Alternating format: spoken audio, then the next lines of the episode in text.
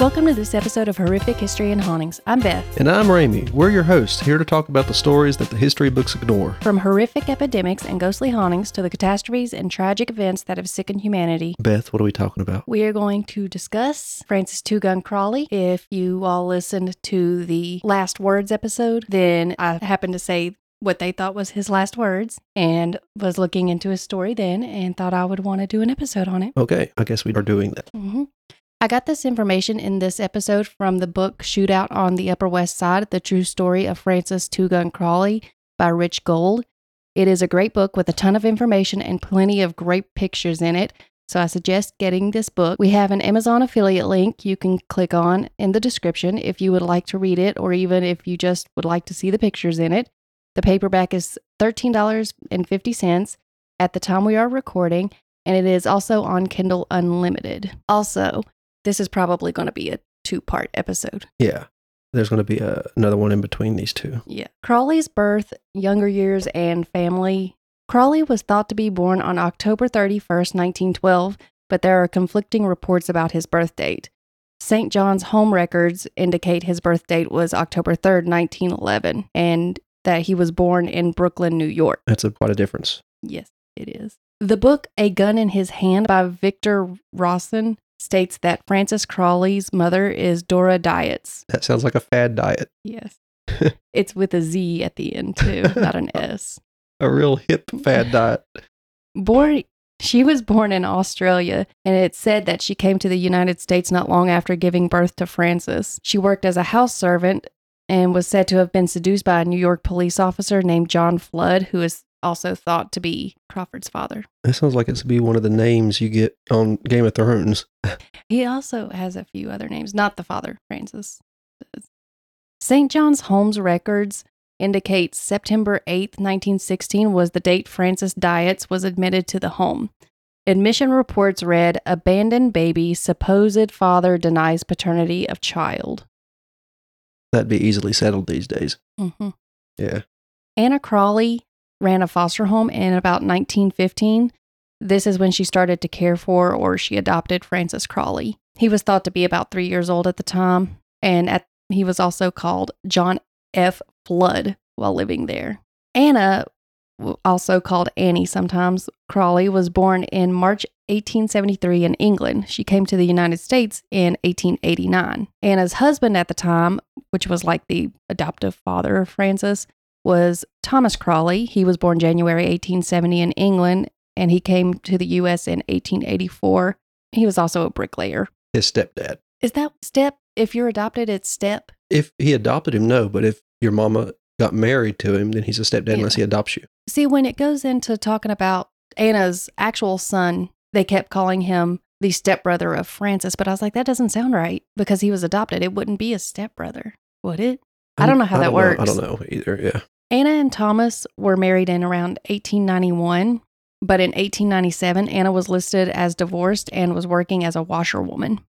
At this time, 12 year old John Crowley, Anna's only son by birth, was listed as living in the New York Catholic Protectory.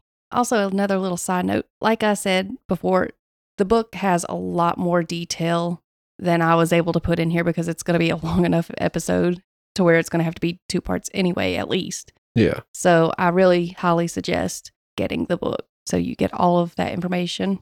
Anna had four out of five kids that were her own. It would have been five of her own, but one died a few months after birth. Her only son, John, was considered a troublemaker from a young age before Francis was even born. From age 11, John Crowley had a record of delinquencies. Some of these records are 1909 New York Truant School, three months for truancy. 1910 New York Catholic Protectory, six months for truancy. 1911 New York Catholic Protectory, 14 months for assault. Oh no. September 1914, John Crowley and two others assaulted a man named Samuel Schiller. He was arrested and charged with assault in the second degree, but October 6th, he was allowed to enter a guilty plea, allowing him to receive assault in the third degree. He served 14 months in New York Reformatory for that. And in 1916, he was in New York City Reformatory again for six months for burglary and a parole violation. This is one of those cases where the system did not work. No. And this is just his brother. This ain't even Francis. Yeah. January 25th, 1918, John Crowley was arrested for assault and released. April 14th, 1918, New York State Reformatory in Elmira, sentenced to five years, third degree burglary. May 20th, 1919, he was released from there. Also in 1919, the time he year he was released, he got arrested for burglary and was discharged. Just like, go ahead and go back out there. There's no point in keeping you no more. Yeah. And like I said, the book had the police reports for a lot of these also. I just didn't add those in. Yeah, that'd be a lot of paperwork. Yes. John Crowley was administered a series of examinations shortly after his admission in New York State Reformatory in Elmira, and the examinations revealed a bit about him and what he was capable of. May 31st, 1918, he was classified as psychopathic delinquent. Uncontrollable delinquency. Some things the mental summary said is, and these are quotes This boy is a misfit. He's lived by gambling or stealing since learning school when out of custody. Like all psychopaths, he is grossly lacking in judgment, foresight, and good sense. He has a weak character, has never learned to control his lower nature, is suggestible, a typical criminal with a hopeless prognosis, and he should be permanently segregated. He's made some bad choices in life. Yeah. Francis Crowley was at St. John's home until March 10th, 1920. I want to say that Anna got sick, and so that he could have better care, she placed him there Mm-hmm. while she was sick. He was then enrolled in St. Jerome's School when he came back home, which is where his behavioral problems were first noticed. He hated school and immediately began to play hooky. They didn't tolerate this behavior, and he was sent to St. Dominic's home, where he spent three years before returning home. John Crowley became kind of a bad role model for Francis. March 27, 1921, in Manhattan, a group of men, including John Crowley, shot and killed a man named James L. Hayes. The others in the group were arrested while John managed to slip away from the scene. December 13th, 1921, a bench warrant was issued for John Crowley on the charge of first degree murder. But on December 29th, 1922, the eyewitnesses were the foundation of the case and they couldn't be found. He got lucky. Yes. Uh, he got lucky quite a bit considering all Yeah. he's done. Causing the murder charges against John to be dismissed. Dismissed. Dismissed. Yeah. Dismissed. yeah. Even though he got off on murder charges, he was sent to New York State Reformatory in Elmira for parole violation. May 20th, 1924, he left the New York State Reformatory for the last time. Oh, good. Turn Mhm. his life around. Mm. New York City police officer Maurice Harlow was on East 104th Street on 3rd Avenue on January 15, 1925. He saw a taxi cab driving recklessly and immediately stopped the cab. He approached the cab and asked the driver to see his license. The driver was John Crowley. A heated argument between the two quickly became physical when Harlow attempted to arrest John. John grabbed the officer's nightstick and attacked him with it. Oh, no. Harlow was eventually able to get handcuffs on John, and John was taken to the 104th Street Police Precinct and booked on charges of drunk and disorderly conduct. That should have been precinct. Precinct? Is that how's that? Yeah, you've had to have heard that before. I have. He was thrown in jail that day. The next day, he was arraigned in Harlem court, and then he was released with a $5 fine For beating a cop. with his own nightstick. It's like they forgot about the beating and just uh, charged him with the reckless driving. I, I would have definitely charged him for the beating. The paperwork is probably lost, or the cop went missing because it seems to be his luck. February 21st, 1925, at about 10 p.m., John Crowley and his wife were at a birthday party at 1812 3rd Avenue in Manhattan. The party went on after midnight, and neighbors eventually called police over the noise. Maurice Harlow was the officer to respond to the call. Of course he was. John Crowley immediately recognized him as the officer who arrested him. An argument began immediately between the two, and John and his wife left the party, but Harlow followed them. Moments later, gunshots were heard. More police arrived and found Officer Harlow lying on the sidewalk with his gun still in his hand. He was pronounced dead at the hospital from a bullet wound to the brain and skull. John Crowley was 15 feet from where Harlow was found with a revolver next to him. He had been hit in the abdomen by Harlow's gun. John was rushed to the hospital with Alice, his wife, as a witness. Alice said she didn't see the shooting, but she did confirm that John had been involved in a confrontation with Harlow. Clearly, that would be kind of a coincidental otherwise. Yeah. Fingerprints were taken from the revolver, obviously belonging to John Crowley. He would have been facing murder charges if he hadn't had died from the bullet wound on March 10th, 1925. At the time, Francis Crowley would have been about 13 years old, and it's thought that this may be a part of the reason Francis Crowley ended up hating cops and ended up the way he did. I mean, was the guy good to his family and just hateful to everybody else? Francis or John? I Uh, don't know about John. I mean, he might have just been a troubled person for everybody but his family. Maybe. I don't know. Well, if you're getting in that into that kind of trouble, that's going to hurt your family. Yeah. So, Francis Crowley's behavior after John Crowley's death is where we're getting into now. While attending public school 43 in the Bronx, Francis became a troublesome student. He was sent to the St. Michael's home in Staten Island, where he destroyed some of the property while there. Then he ran away back home to his mother, Anna. Authorities found him and brought him in front of a judge at the Children's Court in the Bronx for charges on the destruction of public property. He received a warning and was placed on probation. He was also ordered to undergo a psychiatric examination. Well, that seems reasonable. Yeah. Francis was sent to the Clearing House for Mental Defectives. Oh no! That's the rudest thing I've ever heard. Okay, maybe not the rudest thing I've ever heard, but there's got to be a better way to name this. What do you tell people when you've been there? Oh my goodness! I would just say I've been to hospital. the, to hospital. Mental defectives. I didn't. I wanted to try to put it nicer, but I, I didn't know how. oh no! If but that's the what the book said. yeah. So, sorry if that offends someone. Blame the book, not me. He was examined there by Dr. Max Schlapp. I love that name. Max Schlapp. At the time, Dr. Schlapp was one of the country's top mental health professionals. and he worked at the. Yes. How many named it? Great professional behavior. oh.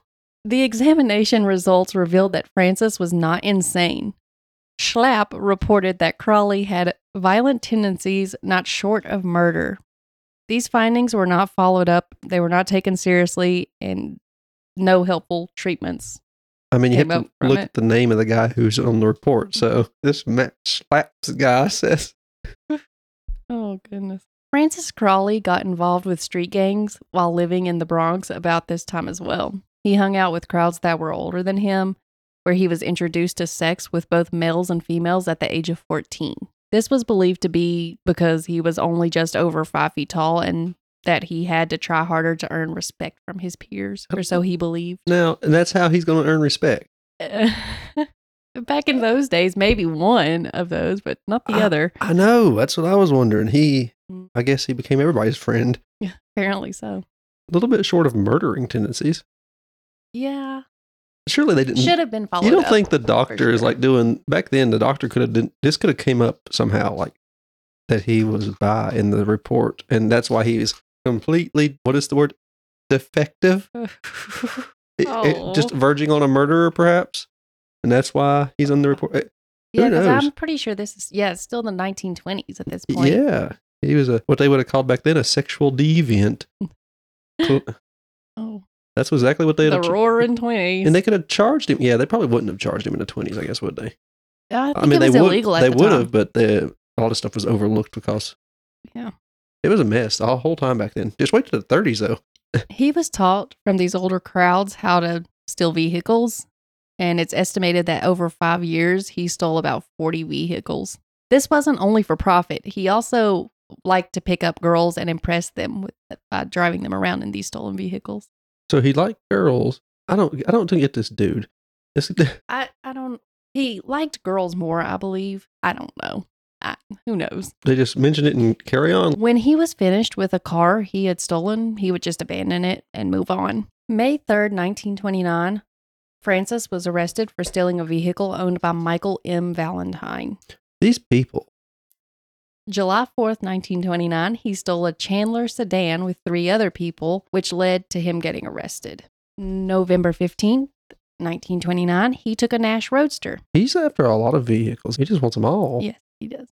Crowley was arrested several times during these years for the theft of cars. Each time he went in front of a judge in the Bronx County Court, he walked away free. They they let him go every time, like his brother for a while. Real popular amongst certain judges for some reason. I think it was because he was so young Maybe. at the time. I don't know. December 1930, he was tried and convicted. I made a typo. I was almost about to say convinced. Convicted. He was convicted, not convinced of anything. Judge Harry Stockwell issued a suspended sentence and placed Crowley on probation. Oh no. How young is he? 1930, I want to say he was probably around 18 at that time. Why are they taking it so easy on him? I don't know. During this event, even though he was not sent to prison, it is said he was a victim of beatings from the police. I mean, which was apparently common in those days. And I'm going back towards the book. They had a whole section of more detail about the forms of torture some police used to do to get a confession. maybe the judges thought they didn't have to sentence people to jail. The police would take care of it for them. Apparently, it didn't work. No, he still had some bad habits. And, And, from what I read, John Crowley was not one to rat on his friends or the company he so they kept. try to beat it out of him. yeah, Okay. but he didn't give in, which I guess that could be it. I mean, if you're intent on committing crimes, I guess, yeah. Yeah. Hmm. This is about the time he started carrying a gun and robbing people at gunpoint. He would target victims that would be less likely to report him to the police. At the time, being a homosexual was illegal, so he would target them. Also, because he knew they were less likely to report the crimes, he would also sometimes sexually assault them. Of course he would. This guy's really messed up. That's why I really had to go into it. He received the nickname Shorty by the time he reached his 18th birthday. How tall was he? Uh, just a little over five feet. I don't know if he liked this name. I imagine he probably did not. No, it sounds like you're in line to get a good murdering if you use it too often. Francis hung around people who smoked, drank, and used drugs, but oddly enough, he did not participate in any of these. He did not drink at all. He didn't smoke. He didn't. He wouldn't do drugs. He just, All this stuff he did, he did it sober. I don't understand this dude at all. They need to make a movie about it. They really do. They might have. We need to look into that because I bet that would be a good movie. Summer of 1930, Francis Crowley lived in Laurelton, which was a short trip to the Long Island beaches, where he met a 15 year old girl, Helen Walsh, while there. And he wooed her with his excessive sobriety. Mm. Helen was born October 13th, 1914, in New York. She lived in a downtown section of Brooklyn with her mother, Margaret Walsh, her father, Jeremiah, and her sister, Olive. Olive Walsh. So, like Olive Wash. She was considered an attractive girl, and Francis fell in love with her quickly. Francis and Helen dated for several months before her 16th birthday, and at this point, he gave her a ring and asked her to marry him. She accepted, but only on the condition that he would change his ways. No more robbing, raping, murdering. You know, Pretty much, stop breaking the law, asshole. you should take up drinking, perhaps, or some uh, some cocaine or heroin or whatever we had back then. Cocaine. oh, Maybe get him on some opium. Calm him down. I don't know. At this rate, he needs something. He did make some effort to change his ways for a while and also began working for his brother in law. He still ended up getting in trouble, and eventually Helen called off the engagement when she realized that his ways were never going to change. He's just stuck in his ways. Yeah. On February 21st, 1931, in the Bronx, a dance was being held at the Harry C. Wilson Post of the American Legion. Long name. Crowley and two of his friends crashed the dance when they became disruptive. Some men tried to escort them out, but Crowley pulled a gun out and shot two of them. I'm going to this party one way or another. I've recently found myself single. Oh. Francis Crowley was identified as the shooter and police began to search for him. Knowing he would be sent to prison if caught, he wouldn't stay in one place for too long and he was always constantly moving. Back then, it was easier to hide places. Yeah. I mean, he could have just left the city. He did uh, he could have or the state. Yeah. Better yet, but he didn't. He was on the run but still needed a way to get money. So, he went to a backroom dice game that was being held at a pharmacy in Manhattan. Of course. He had a companion with him and they robbed the game. They got $263. I mean, back then, that would have settled you for a while. Yeah. While at the game, he shot and wounded one person. It said he shot at two. Maybe he didn't hit the other one. I don't know. Well, it ain't because he was drunk. Nobody at the game could identify who the shooter was, but a ballistics report on the bullet fired matched those from the American Legion shooting. That's fascinating. At that time, they could do that. It, yeah. Detectives found clues in the search for Crowley that led them to the Lincoln Hotel in Manhattan. Crowley had been renting a room there, but by the time the detectives arrived, he had already moved on and was gone. Crowley continued to evade the police by constantly moving around. He went to an apartment on Broadway and West 126th Street, then to a furnished room on East 100th Street and First Avenue, and around mid March, he ended up back on the west side at the Hudson Parkway apartments. He always managed to move just before the, detectives could catch him. There was also a few more places he had went, but I only added those. One detective found out where Crowley was employed and that he was employed by his brother-in-law. The detective went to ask Crowley's brother-in-law if he had any information as to where they could find him. He said that Crowley hadn't been to work in over three weeks, which would have been about the time of the American Legion shooting on February 21st. While the detective was there, who walks in the office? Francis Crowley himself. Oh, he's in trouble now. The detective immediately recognized him and drew his gun and put Francis against the wall. While searching him, the detective found a handgun. He holstered the gun and instructed Crowley to walk out of the office while he followed behind. Crowley then swung around at that time and pulled another gun that he had hidden in his sleeve. He shot three times and hit the detective twice before running away. Of course. This guy's a menace. yeah. While injured, the detective managed to make his way downstairs to the lobby of the building before calling in the alarm. Crowley knew the building well from working there, so he thought the detective had associates at the front entrance. So he went down to the sixth floor and jumped from a window with a short distance onto the roof of an apartment building next door, where he went down the stairs of the apartment building. Yeah, he just escaped pretty much. Just as police surrounded the building, Francis Two Gun Crowley was already gone. Yeah. Now, after this close call, March 15th, 1931, Francis Crowley went to stay with his new friend Rudolph Duringer in Ossining. Ossining? I don't know. Anyway, Rudolph was called Fats. That's what, that's what his nickname was. He was a hefty man. He could have been very small. He wasn't in the pictures. Rudolph Duringer Fats was born December 10th, 1905, in New York. He was an only child and he grew up in West Harlem. He worked as a delivery driver for a milk company and then became a bus driver. After befriending Crowley, Fats became the driver in three stick ups with him. That's not pay well being a bus driver. March 15th, 1931, the same day Crowley left New York City, Huguenot Bank. What is I don't know how Huguenot, Hugh Huguenot. I don't know how to say it. It's spelled H U G U E N O T Bank in New Rochelle was robbed by four men. Oh, wonder who it could have been.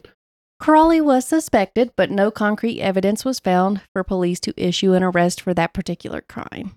And Fats never gave any indication that he was involved in the robbery either. Well, yeah, and if you keep them locked up once, it's less Yeah. likely to keep happening. yeah. Crowley went back to Manhattan after things had, had time to cool down. He stayed in a furnished room, then moved to a boarding house at, while Fats remained at his job with Meredith and Hitchcock in Ossining. I don't know how to pronounce that. Francis continued to look for victims to get cash and valuables. Rudolf Adler, Adler, a Hungarian man, Some dude. was one of those victims. Oh, April 1922, three men entered Alder's home, and he was home alone. The three men had guns, and he resisted one of the robbers, which caused them to fire shots at him. His dog heard the gunshots and showed up and chased them away. oh, Good doggy. yeah. He survived, but couldn't identify who his attackers were. It was found that bullets fired in his home came from the same gun Francis Crowley used on three prior occasions. When it comes to the guns, throughout this, they keep doing that, and that's how they find out. This section I'm calling About the Time Shit Starts Getting More Dangerous and Deadly. Hmm. April 25th, a friend of Francis Crowley's named Robert LeClaire, he was actually the one who introduced Crowley to Fats. Robert and Francis took a ride to wherever that place is to pick up Fats On singing. on, on Seating. Along the way, they stopped by a woman named Millie's place to pick her up. Millie was Robert's 23 year old girlfriend at the time. After picking up Fats, they headed back to the city. Also, another side note there was a lot more places that they went, and I just didn't add it in because it didn't seem as relevant, but they had the whole list in the book of this whole time. Yeah. Fats wanted to go to the Primrose, and Crowley went with him. Earlier that week, Crowley and Fats stole a green Chrysler sedan from a hospital's parking garage, and they switched the license plates with ones that was registered in Fats' name. His real name, not Fats. This was the car they were driving. Fats would spend money at clubs where men could purchase a 10 cent ticket to get dances with one of the girls. That's an interesting way to spend all your money. I mean, if you're. Imagine going bank, to a strip club and just throwing dimes at them. How offensive would they have buckets all over the stage instead of. oh, 10 cents per ticket? You you just throw the ticket, at 'em, Yeah. slip it in the bra. Oh. Oh, I'd be pissed. Here's a ticket. Because he was considered an unattractive man and couldn't get anyone to just dance with him for free, apparently, is why he did this. Fats had a special interest in one particular dancer at the Primrose named Virginia Brannen. She went out with him a few times after her shift, and he would spend generous amounts of money on her.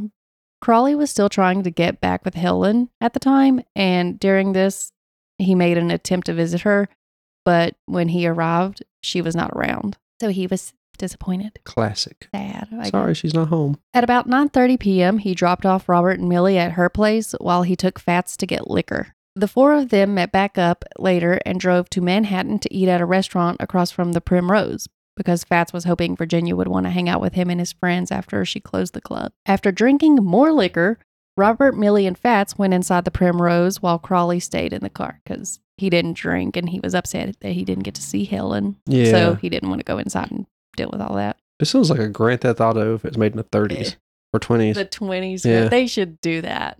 I think they, they kind of made one that was called LA Noire. Virginia joined the group at the table, but she refused to go out with them after her shift and told them that she had another date planned, which obviously upset Fats. Of course. She managed to calm him down by agreeing to go out with him the following night, though. Crowley then drove his friends to a speakeasy on Jerome Avenue in the Bronx. And by this time, it was early morning, so he left them there and went back to his apartment. They agreed to meet at the Primrose later that night. April 26, 1931, everyone in the group besides Crowley drank all afternoon. A little after 2 a.m., they arrived at the Primrose. Virginia met Fats out front when the club closed around 3 a.m., and around 9 a.m., Crowley was heading towards the Bronx to drop his friends off. Mm-hmm. Millie and Robert were in the front seat and had fallen asleep. Fats was aggressively pawing at Virginia in the back seat. Virginia began resisting Fats' advances, which made him more aggressive the more she resisted. And she finally told him that she was in love with someone else and that she was engaged to be married, Well, which made him a little more violent. At the time, they were on Jerome Avenue in the Bronx. While the car was stopped at a traffic light, Virginia tried to flee from the vehicle, and then Millie and Robert were awakened by the sound of gunshot. They saw Fats with a gun in his hand and Virginia with blood on her dress. what a mess. Now, the book didn't say this. When I was looking into it before online, some of them said he also raped her, but the book didn't say that, so I don't know. It's hard to tell. It sounds like something he would do. Yeah. He was already pawing at her. Yeah. So it's a possibility. Francis drove away as Virginia asked to be taken to the hospital. Instead, he drove toward the county line into Yonkers. I'm not laughing about the fact he refused to take her to the hospital. I'm laughing about Yonkers. Oh, goodness. He dropped Robert and Millie off at a drugstore and told them to wait for him to pick them up later.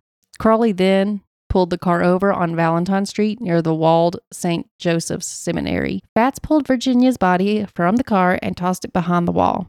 Crowley noticed one of her shoes was still in the car, so Fats just tossed it aside as they drove away. Real respectful. April 27, 1931, at about 10 a.m., a young man was walking St. Joseph's Catholic Seminary when he noticed a human hand sticking out from behind the wall. He approached a nearby meat truck driver and told him what he had found. I'm just going to tell the local meat truck driver. He could take care of this. Well, the driver went to the nearest police station to report it. I guess it's because he had a vehicle. Police Chief Edward J. Quirk and Lieutenant George A. Ford were in charge of the crime scene. Just before 11 a.m., a medical examiner examined the body and determined the time of death was just about an hour or two earlier, and that the cause of death was to be gunshot wound from a close range. Yeah. Yeah. That's exactly what it was. Yep, you did it, sir Good job. or madam. I'm pretty sure It was a man. It was a man. Yeah. It was a man. The detectives noticed a blood trail leading to the road, and when they followed it, they found tire tracks, which made it clear she was murdered in another location and that her body was brought to the seminary wall to be disposed of. She had nothing on her to be able to identify who she was, but she did have a piece of paper with the address 499 West 123rd Street. Quirk and Ford went to the address where it was found to be where she lived with her friend Gertrude. Gertrude almost fainted when the detectives showed her a picture of Virginia, but when she got a hold of herself, she told officers about how she and Virginia had left Maine and got jobs at the Primrose Dance Palace. I think they just wanted a more exciting life, somewhere better to live. Yeah. Is I mean, they, a nickel a dance. Yeah. it was a dime. Oh yeah, dime. Sorry, I was short changing them. The last time she saw Virginia was at about 3 a.m. when the club closed that morning. Gertrude told the detectives about a few of the men that Virginia spent time with.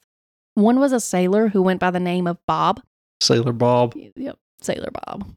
One was an older man who seemed to enjoy Virginia's company but wouldn't spend money on her. For where she worked, I would not be giving you any of my time. Time is money. Therefore, you won't be getting my time if you're not giving me my money. She might have just been friends with the dude. Who knows? Yeah, maybe. A heavy set man who seemed to really enjoy Virginia's company and spent generous amounts of money on her. She also mentioned a man named Harry Miller, which she said Virginia was planning to marry in the near future. Staff at the Primrose were questioned as well, but no one who worked there was considered a suspect. And the only reason I added that little bit of information is just because they were trying to do a good job. Mhm. So they they did that. The only complete name Gertrude gave the detectives was Harry Miller's. Rudy was the only other name that came up, but it wasn't the complete name. Harry Miller was found at his parents' home in the Bronx where he lived. He told detectives that he met Virginia on April 5th, and shortly after, she told him that her life was in danger. This was the reason that she wanted to marry him as soon as possible.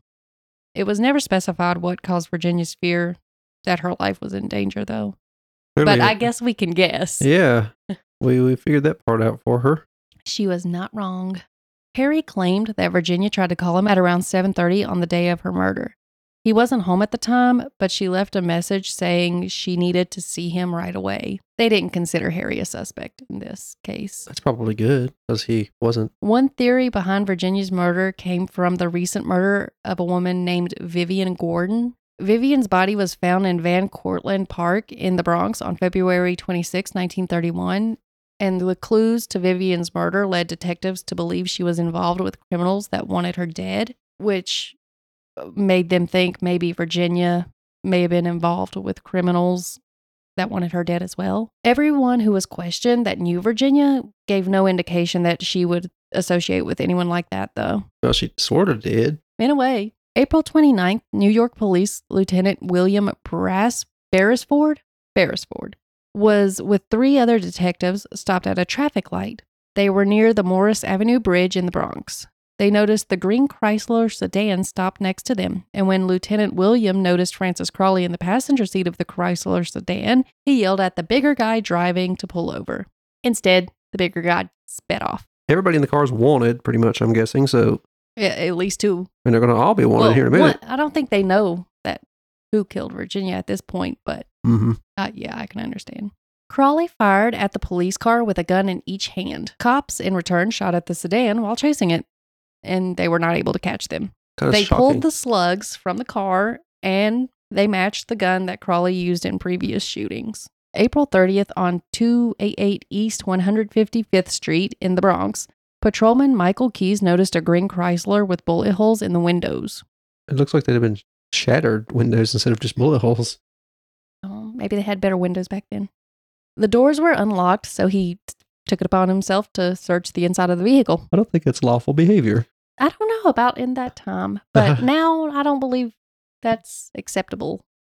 What he found was bloodstains on the back seat, Mhm. blankets on the floor marked Ossining Hospital Ambulance. I'm sorry if I'm mispronouncing that, but I, I honestly don't have any idea how to. Also, these blankets were bloodstained. A 22 caliber Stevens rifle was under the blankets with the serial number H535. Serial numbers were so small then. Four casings of discharged 38 caliber bullets, a set of license plates with the number 3V51-42 was located under the front seat. The plates on the car had the number 6V19-04. It belonged to what's his name, didn't it? The ones on the car matched Yeah. Which really, if you think about it, they should have taken those other license plates out Just of the them vehicle, away. along with all the bloodstained blankets at least, and try to clean up the bloodstains on the car. Come on. Detectives William C. Mara and Dominic Caso were assigned the investigation when the findings were reported. They found that the license plates under the seat were registered to the Chrysler, which had been reported stolen from the hospital garage. The plates attached were registered to a Ford belonging to Rudolph Duringer. Duringer. Mr. Fats. Yep, Fats. When the detectives went to Fats' address, he was not there. His aunt, who he was living with, told them he had left uh, the house about four days before and hadn't been back. When they went to his job, they found out he had quit two days earlier. They found no prior criminal record on Fats, though they were certain he was involved with stealing the car. Uh, it would make sense if he didn't report his own tags missing. No, He should have reported his tags missing. Yeah. Mara realized Virginia Brannen's murder case had a suspect by the name of Rudy, and when he realized Rudy could be short for Rudolph, he went to the Yonkers Police Department. After the clues were examined, the detectives were able to match the tire treads found near Virginia's body to the Chrysler sedan. And this, along with the blood stains and the blankets that also had blood stains, confirmed the car was used in the murder of Virginia. Detective Mara found Fat's mother, Miss Anna Duringer, Duringer, in a West Harlem apartment. She told detectives that he had moved in with his aunt in Ossining months earlier and hadn't visited recently. She also mentioned his friend living in the Bronx, Robert LeClaire. They didn't find Robert at his home when they went there, but they found out that he worked where Crowley used to work when Crowley was employed by his brother in law. Yeah. So they went there for information. I take back up. That place seems to be an unlucky spot for cops. They found out that LeClaire was working on the Hayden Planetarium. And so Mara contacted Chief Quirk with the Yonkers police and they met at the construction site. LeClaire was found and brought in for questioning. Yonkers is in the book World War Z. It's where the U.S. military made a big stand of all our modern technology against the zombie hordes of New York that had wandered through. And they failed because they brought things that were meant to use shrapnel to just rip people apart, but that work didn't work on zombies. It worked on a human. They also tried different gases and things like that. Didn't work. Tanks kind of got covered in all kinds of zombies. It was a big mess. And then during the pandemic, Yonkers had a big outbreak, one of the major outbreaks of the New York region. And I was like, oh, look, Yonkers again. I keep this could keep coming up to be such a Yon- suburb kind of area. Yonkers. I like the name Yonkers. Yeah. But it also, if you haven't noticed, how in the world is it that I keep picking these stories or these cases for episodes with names that I can never pronounce? I can never pronounce names either. Some of them I just heard before. LeClaire's version of the events that led to Virginia's murder began the day of April 25th, 1931. Francis Crowley invited him out and they picked up Mildred Moore, also Hmm. known as Millie. Mildred. Mildred. Then they drove to pick up Fats and returned to the city for the night. Early Monday morning, April 27th, 1931, LeClaire said Virginia seemed comfortable with Fats. But as the night went on and they were more more drunk, she started to turn cold towards him. He told detectives that it was clear Fats was getting frustrated with her for refusing his advances because he's a big old pig. A handsy one. He and Millie fell asleep in the front seat of the car. Then they were woken up suddenly by the sound of gunshots. He told them what happened until they were dropped off at Millie's place later that morning. When asked what make of car they were in, he answered a green Chrysler sedan. He told them that just before they were dropped off, Crowley told Fats to give him the gun so he could clean it. Oh, The ballistics report indicated the gun used to kill Virginia was the same gun used by Crowley in the prior shootings. So Detective Mara believed Crowley gave Fats the gun that was used to kill Virginia. might as well just put it to good use again. When Mildred Moore found out LeClaire, her boyfriend, had been brought in for questioning, she began to get nervous. She went to see his mother, Miss Mary LeClaire. Millie told her everything that had happened, so Miss LeClaire, Mrs. LeClaire, took Millie to the Church of St. Margaret in the Bronx to talk to Father McCaffrey, where he told them that they should go to the police and he offered to go with them. The next day, they all went to the police station and Millie told her version of what happened, which was A lot of bad stuff. well, yes, but it matched what LeClaire had told them, with the exception that Francis Crowley had been introduced to her as Tommy Jordan. Both confessions made it clear the murder of Virginia took place in the Bronx and not in Yonkers, where the body f- was found. This meant the case was under Bronx County's jurisdiction instead of Yonkers. When shown mugshot photos, Millie pointed out Crowley's photo as the person she knew as Tommy Jordan. Detectives were having no luck finding Fats, so they put more effort into finding Crowley. He did seem to be the more dangerous person. Yeah. Well, I mean, it's got well, a, yeah, he has shot a few people, but has not murdered anyone at this point. Yeah. Is the only one that's murdered somebody at this point. Detectives were having no luck finding Fats, so they put more effort into finding Crowley. LeClaire had given the detectives the address that Crowley had stopped to change clothes at during the time they were hanging out. When they got there, they asked the owner of the building about a Tommy Jordan and showed a picture of Crowley. The owner recognized him as a boarder who rented a room for a short time under the name Duffy. Some of the information he gave about Duffy was he had a woman named Billy Dunn who often stayed with him, as well as a heavy set man who often would visit. Ah, wonder who that could have been. Mm-hmm. Wanted flyers were distributed warning that Crowley was armed and dangerous. While the multi state alert was sent out for Francis Crowley, he had Billy Dunn rent an apartment for them at 303 West 90th Street, and it was a top floor apartment. Two Gun Crowley was still in love with Helen, even though he was going pretty steady with Billy. he found out Helen was supposed to be on Long Island to visit her father. He was determined to go there and win her back. So on May 4th, a little after midnight, Fats and Crowley went to a parking garage in Manhattan. They came across an attendant named Jimmy Linton, and Crowley pulled a gun on Linton within a few minutes and stole a maroon Ford. They forced Linton into the car to try to buy them more time before he could report the theft, and they left him on the corner of West 15th Street and 9th Avenue where there was no phone nearby. He's lucky considering how everybody else. Everybody else is going, yeah. Mhm. He, he's definitely luckier. Crowley pulled over and had a set of clean license plates ready to switch. They then went to the apartment rented by Billy. And on May 5th, 1931, around 2 p.m., Crawley put on a nice suit and left the apartment. He drove to Long Island to find Helen. While driving through Queens, he was forced to make a short stop on a traffic light to avoid an accident. The bus behind him ended up hitting the Ford in the back. His luck is running out. Yeah.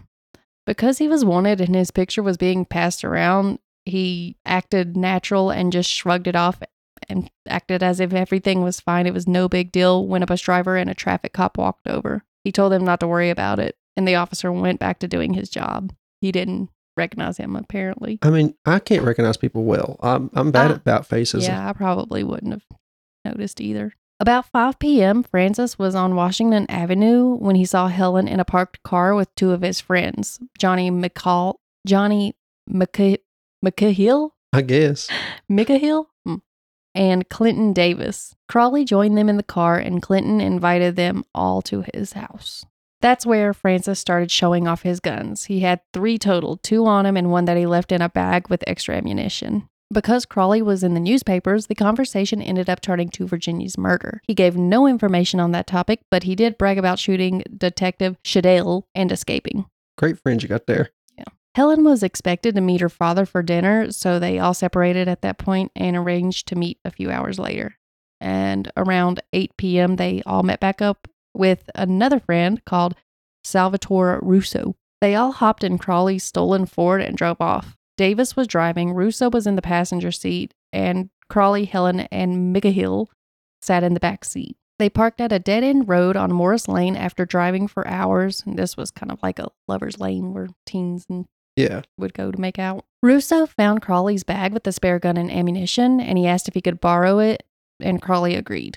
Crowley then told the guys to take a walk so he could have alone time with Helen. They agreed and walked away. Patrolman Fred Hirsch and Peter J. Yodis had a report come in that some boys had stolen a couple of tires. When they saw three boys walking down Washington Avenue, they stopped them to ask questions. McCahill, Russo, and Davis answered the questions, and the officers decided they were not involved in the theft of the tires and drove away. I mean, they weren't. No, as far as I know, they weren't. The one thing that we know of that they probably didn't do. May 6, 1931, a little after midnight, two patrolmen noticed a car parked on Morris Lane and decided to check it out. They beamed their headlights on the car, and as soon as the lights hit the car, Crowley moved into the driver's seat. When they asked Crowley his name, he answered Tommy Jordan, who was staying with his friend Johnny McCahill. Helen answered that her name was Helen McCahill and said that she was Johnny's sister, but obviously we know her name is Helen Walsh and she was not his sister. The patrolman did not recognize Francis, even though his picture was being passed around the area. It was dark and he was wearing a hat. A really good hat. So Officer Yodis asked him to take take his hat off so he could get a better look at him.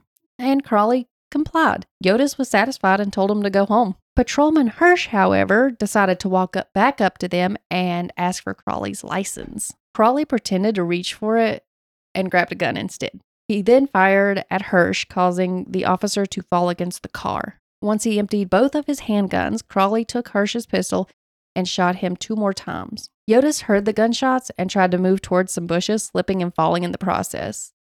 He unloaded several shots from the ground, and as he was reloading, Crowley sped away, and Hirsch was dead. Crawley drove back through Nassau County into Queens. He tried to get Helen to leave, but she refused and wanted to stay with him. Oh, wow. He really picked a good one. Oh, yeah.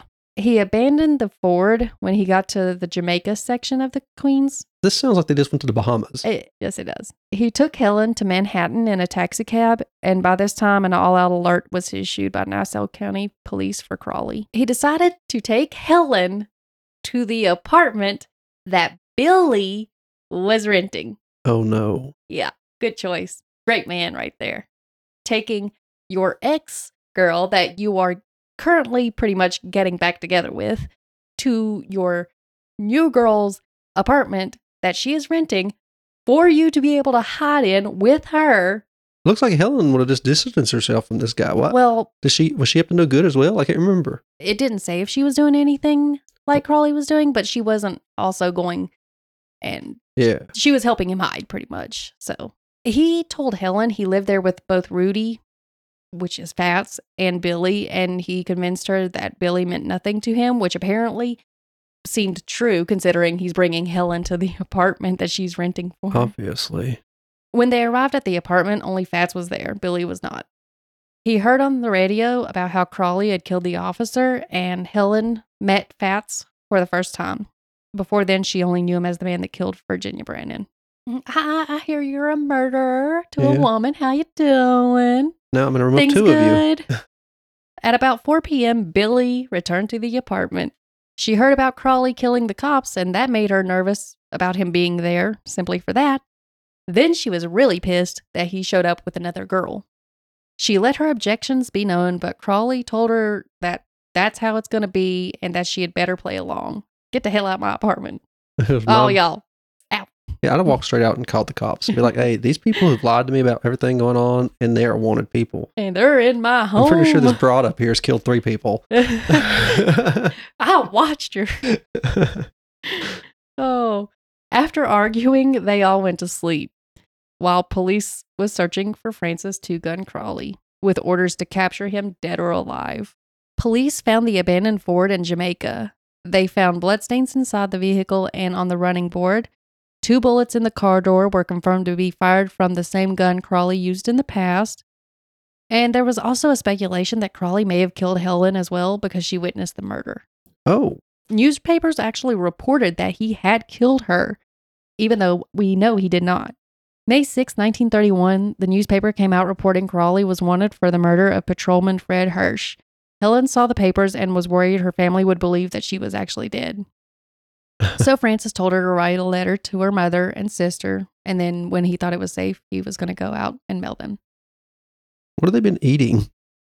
I imagine Billy had groceries that they were using. Ooh, I I feel bad for Billy. I mean, she knew what she's getting into. Yeah. Well, at the time, I feel bad for Billy. According to a column in the Brooklyn Daily News, Helen's letter to her mother said that she was all right and not to worry. In the letter, she said that they were married that day and that Crowley was taking her to Canada that night. It actually had what was written, but I didn't feel like writing all of it, so I just broke it down into my own.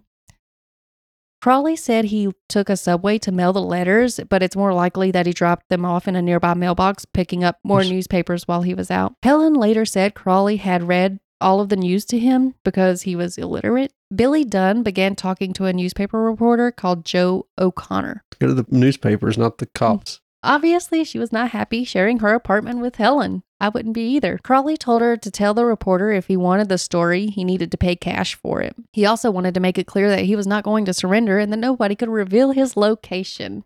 So Billy met the reporter at a speakeasy, and Joe O'Connor agreed to pay to get the story. So what does Billy do? She gives him the address to the apartment that Crowley is hiding out in. Smart woman. You can never go back though.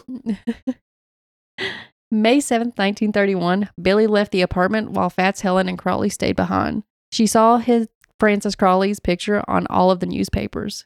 The New York Daily News headline read Dead or Alive Trap Set at 18,000 Hunt Crowley. New York City wanted him for the attempted murder of Detective Schaedel, and Yonkers wanted him for being a suspect in Virginia Brannen's murder. After the murder of patrolman Fred Hirsch, the two jurisdictions teamed up with Nassau County in the hunt for Two Gun Crowley, which in a lot of cases, the jurisdictions, they will not work together. They will do everything in their power to not work together for some reason.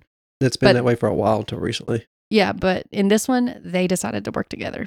So good for them. Helen's mother, Margaret Walsh, didn't believe her daughter was killed. In her opinion of Francis was that he would never harm her daughter. Reporters began coming to her home, so Helen's sister, Olive, would answer the door and say, On your way, we won't talk to anyone, especially reporters and their dirty, rotten scandal sheets. Oh no. And that's where I'm going to have to stop. And there will be a part two after I do a different episode. I'm sorry it turned out that way. It's a long story and there's more to go into. And the reason we have to skip one and put another episode in between is because we have a guest scheduled for the next Yeah. next week. So It's just how the schedule turned out. And yeah. I didn't realize how long this was going to be. Beth, tell us where we can find your socials. You can email me at horrifichistory.hauntings at gmail.com. I also have a Pinterest where I save a lot of information. It's also a little bit of inspiration on where to get my episodes, but there's still some interesting information in my saved section of my boards on Pinterest. It is also horrific history and hauntings. Yes, and I have a Twitter account set up for Gruesome Gaming G. Gruesome Gaming Group is the network that is all of our podcasts are on. We have two other podcasts. Uh, one is called uh, Leveling Duo. It's a podcast where my friend Dakota and I talk about video games we grew up with and have been playing over the years, how much we enjoy them. And me and Beth have another podcast about uh, me telling her about different tabletop role playing games and the settings in them and seeing if she'd like to play them at the end or something. It's called Brother Knows Quest. You can find all those, the link in the description of this episode. From the website, you'll be able to click on whatever podcast's homepage you want to go to. You could find everything there, including uh, a spot to send us tips for each episode. If you want to do that, we'd appreciate it. You don't have to. And don't forget, I highly suggest you all go check out that book. There is so much more information. So it would have been like five parts if I would have put it all. I'll- and the pictures are amazing. There's and it, you get to see this one particular picture of how many police are in this. You Yeah. get to they even have a picture of Virginia's body and you could see the bullet hole. oh golly, Yeah, lots of uh, adult. yeah, Yeah. pictures that you should go look at. I'll put the affiliate link for Amazon in there. It's also on Kindle Unlimited if you don't want to have to actually pay for it. But the, the link will take you to the paperback and then you can just choose Kindle Unlimited or whatever from there. that'll be all for this week. Next week will be a whole nother subject, and the week after that, we'll continue with this one. Thank you for listening.